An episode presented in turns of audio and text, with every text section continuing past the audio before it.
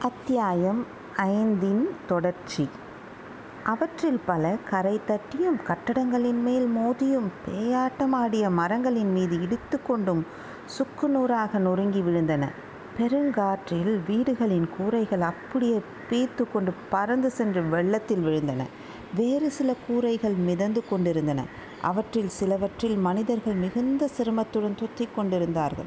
ஓவென்று அவர்கள் ஓலமிட்டுக் கொண்டிருந்தார்கள். பெரிய பெரிய மரங்கள் காற்றில் முறிந்து விழுந்தன. முறிந்த மரங்களில் சில மிதந்து மிதந்து சென்றன. மிதந்த மரங்களைப் பிடித்து கொண்டு சில மனிதர்கள் உயிர் தப்ப முயன்றார்கள். ஆடு மாடுகள் வெள்ளத்தில் அலறிக்கொண்டு மிதந்து சென்றன. இத்தகைய கோரமான காட்சிகளைப் பார்த்துப் பார்த்து இளவரசரும் பிக்ஷுவும் மனம் கசிந்தார்கள். அந்த நிலைமையில் தங்களால் ஒன்றும் உதவி செய்ய முடியவில்லையே என்ற எண்ணம் அவர்களுடைய வேதனையை அதிகப்படுத்தியது. முருகையன் அப்பாலிப்பால் பார்க்காமல் படகை சர்வ ஜாக்கிரதையாகச் செலுத்திக் கொண்டு சென்றான். சூடாமணி விஹாரம் நாகைப்பட்டினத்தில் கடற்கரையோரமாக இருந்தது. அங்கிருந்து கால்வாய் சிறிது தூரம் வரையில் தெற்கு திசையை நோக்கிச் சென்றது.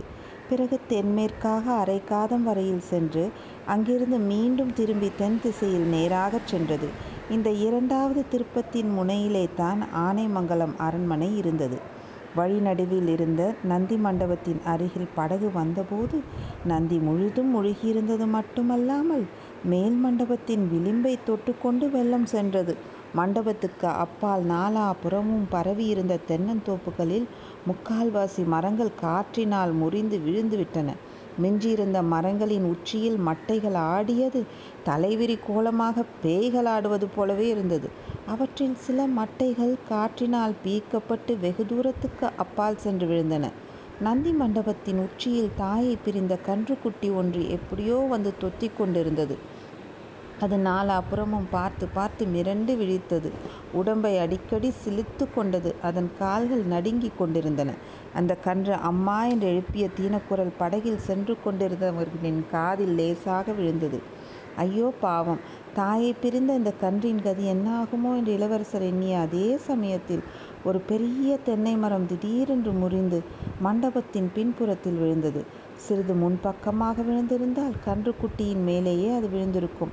மரம் விழுந்த வேகத்தினால் தண்ணீரில் ஒரு பெரிய அலை கிளம்பி மண்டபத்தில் மேலே தாவி வந்தது. முன்னமே நடுங்கிக் கொண்டிருந்த கன்றுக்குட்டி அந்த அலையை சமாளிக்க முடியாமல் தடுமாறி விழுந்தது. மண்டபத்தின் உச்சியிலிருந்த அலையினால் அது வெள்ளத்தில் உந்தித் தள்ளப்பட்டு தத்தளித்தது. இளவரசர் இதுவரையில் புத்த பிக்ஷுவைத் தம் கரங்களினால் பிடித்துக் கொண்டிருந்தார். கன்றுக்குட்டி மண்டபத்தின் உச்சியிலிருந்து உந்தித் தள்ளப்பட்டதைப் பார்த்ததும் ஆகா என்று சத்தமிட்டு பிக்ஷுவைப் பிடித்துக் கொண்டிருந்த பிடியை விட்டார்.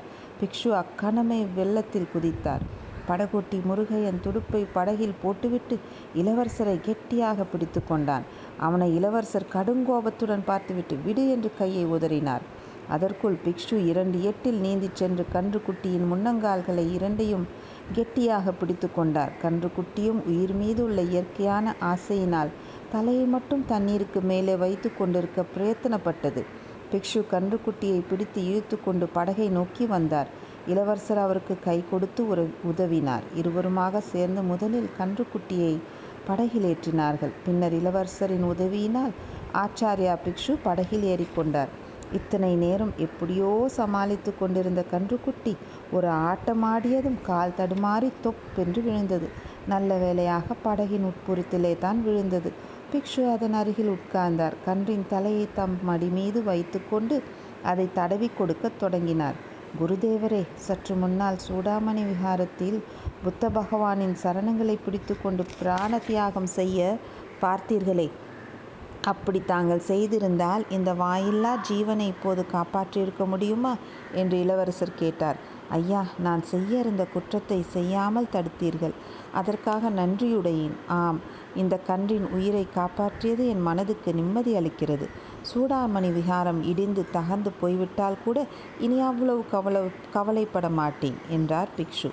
ஆச்சாரியாரே ஒரு கன்றின் உயிரை காப்பாற்றியதனாலே எப்படி மன நிம்மதி பெறுகிறீர்கள்? இன்று இந்த புயலினால் எவ்வளவு ஜீவன்கள் கஷ்டப்படுகின்றன. ஆயிரக்கணக்கான ஆண்கள் பெண்கள் குழந்தைகள் அவயோதிகர்கள் கஷ்டப்படுகிறார்கள். எத்தனை வாயில்லா ஜீவன்கள் ஆடு மாடுகள் குதிரைகள் பறவைகள் உயிரை இழக்க நேரிடும். இந்த துன்பங்களுக்கெல்லாம் பரிகாரம் என்ன? என்று கேட்டார் இளவரசர். ஐயா நம்மால் இயன்றதைத்தான் நாம் செய்யாம செய்யலாம். அதற்கு மேல் நாம் செய்யக்கூடியது ஒன்றுமில்லை. இயற்கை உற்பாதங்களை தடுக்கும் சக்தி நமக்கு இல்லை. புயற்காற்றை நாம் கட்டுப்படுத்த முடியுமா? பெருமழையை தடுக்க முடியுமா? அல்லது மழை பெய்யும்படி செய்யத்தான் முடியுமா? கடல் பொங்கி வரும்போது அதை நாம் தடுத்து நிறுத்திவிட முடியுமா? ஆஹா கடல்களுக்கு அப்பால் உள்ள கீழே தேசங்களில் எரிமலை நெருப்பை கக்குவதையும் பூகம்பம் நேர்ந்து பூமி பிளப்பதையும் நான் பார்த்திருக்கிறேன். அவற்றுக்கெல்லாம் நாம் என்ன செய்யலாம்? நம் குன் கண் முன்னால் கஷ்டப்பட்டு தவிக்கும் ஜீவனுக்கு உதவி செய்யத்தான் நம்மால் முடியும். குருதேவரே இயற்கை உற்பாதங்களை ஏன் உண்டாகு இயற்கை உற்பாதங்கள் ஏன் உண்டாகின்றன? புயற்காற்றும் பூகம்பமும் ஏன் நிகழ்கின்றன? கொள்ளை நோய்கள் ஏன் வருகின்றன?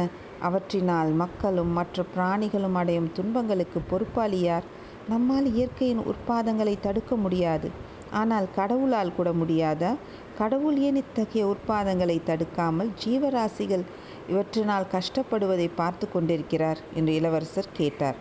பொன்னியின் செல்வா தாங்கள் இப்போது கேட்ட கேள்விக்கு ஆதிகாலம் முதல் மகான்களும் முனிவர்களும் விடை சொல்ல முயன்றிருக்கிறார்கள். ஆனால் அவை எல்லோருக்கும் திருப்தி அளிப்பதாக இல்லை. ஆகையினாலேயே புத்த பகவான் கடவுளை பற்றி எதுவும் சொல்லவில்லை. கடவுளை பற்றிய ஆராய்ச்சியிலேயே இறங்கவில்லை. பிறருக்கு உதவி செய்யுங்கள். பிறருடைய கஷ்டங்களை போக்க முயலுங்கள். அந்த முயற்சியிலே தான் உண்மையான ஆனந்தம் அடைவீர்கள். அதிலிருந்து சுக துக்கங்களை கடந்த நிர்வாண நிலையை அடைவீர்கள் என்ற புத்த பகவான் போதித்தார் என்று பிக்ஷு கூறினார். படகு நந்தி மண்டபத்திலிருந்து மேற்கு திசையில் திரும்பி ஆனைமங்கலத்தை நோக்கி போய்க் கொண்டிருந்தது பொன்னியின் செல்வரின் உள்ளம் சிந்தனையில் ஆழ்ந்திருந்தது. சற்று முன் பிக்ஷு வெளியிட்ட புத்த சமய கொள்கையோடு தமது முன்னோர்களின் சமய கொள்கையை அவர் ஒப்பிட்டு பார்த்தார். பிறர்க்கு உதவி செய்யும் கடமையை சைவ வைஷ்ணவ சமயங்களும் வற்புறுத்துகின்றன. பரோபகாரம் இத சரீரம் என்ற மகா வாக்கியமும் இருக்கிறது. ஆனால் அதே சமயத்தில் கடவுளிடம் நம்பிக்கை வைத்து பக்தி செய்யும் கடமையையும் நம் முன்னோர்கள் வற்புறுத்தி இருக்கிறார்கள். கடவுளை சம்ஹாரமூர்த்தியான ருத்ரனாகவும் கருணாமூர்த்தியான மகாவிஷ்ணுவாகவும் உருவம் கொடுத்து போற்றி இருக்கிறார்கள். கடவுளுக்கு ஜெகன்மாதா உருவம் கொடுத்து ஒரே சமயத்தில் அன்பே வடிவான உமாதேவியாகவும் கோர பயங்கர ரணபத்திரகலியாகவும் இருக்க முடியுமா? ஏன் இருக்க முடியாது? பெற்ற குழந்தையை ஒரு சமயம் தாயார் அன்புடன் கட்டி தழுவி கொஞ்சுகிறாள். இன்னொரு சமயம் கோபித்து கொண்டு அடிக்கவும் செய்கிறாள். ஏன் அடிக்கிறாள் என்பது சில சமயம் குழந்தைக்கு புரிவ புரிவதில்லை. ஆனால் அடிக்கும் தாயாருக்குத்தான் பெற்ற குழந்தையிடம் அன்பில்லை என்று சொல்ல முடியுமா? இருட்டுகிற சமயத்தில் படகு ஆனைமங்கலத்தில் இருந்த சோழ மாளிகையை அணுகியது. பொங்கி வந்த கடல் அந்த மாளிகையை எட்டவில்லை என்பதை படகில் வந்தவர்கள் கண்டார்கள். அரண்மனைக்கு அருகில் அமைந்திருந்த அலங்கார படித்துறையில் கொண்டு போய் முருகையன் படகை நிறுத்தினான். அதுவரைக்கும் இயற்கையும் படகில் சென்றவர்களிடம் ஓரளவு கருணை செய்தது. பெரும் புயல் அடித்து கடல் பொங்கி வந்தாலும் பெருமழை மட்டுமே பெய்யத் தொடங்கவில்லை. சிறு தூர தூற்றலோடு நின்றிருந்தது. படகு அரண்மனை ஓரத்தில் வந்து நின்ற பிறகுதான் பெருமழை பிடித்து கொண்டு பெய்ய ஆரம்பித்தது. ஆனைமங்கலத்து அரண்மனை காவலன் அரண்மனையின் முன்வாசலில் கையில் ஒரு தீவர்த்தியை பிடித்து கொண்டு நின்றான்.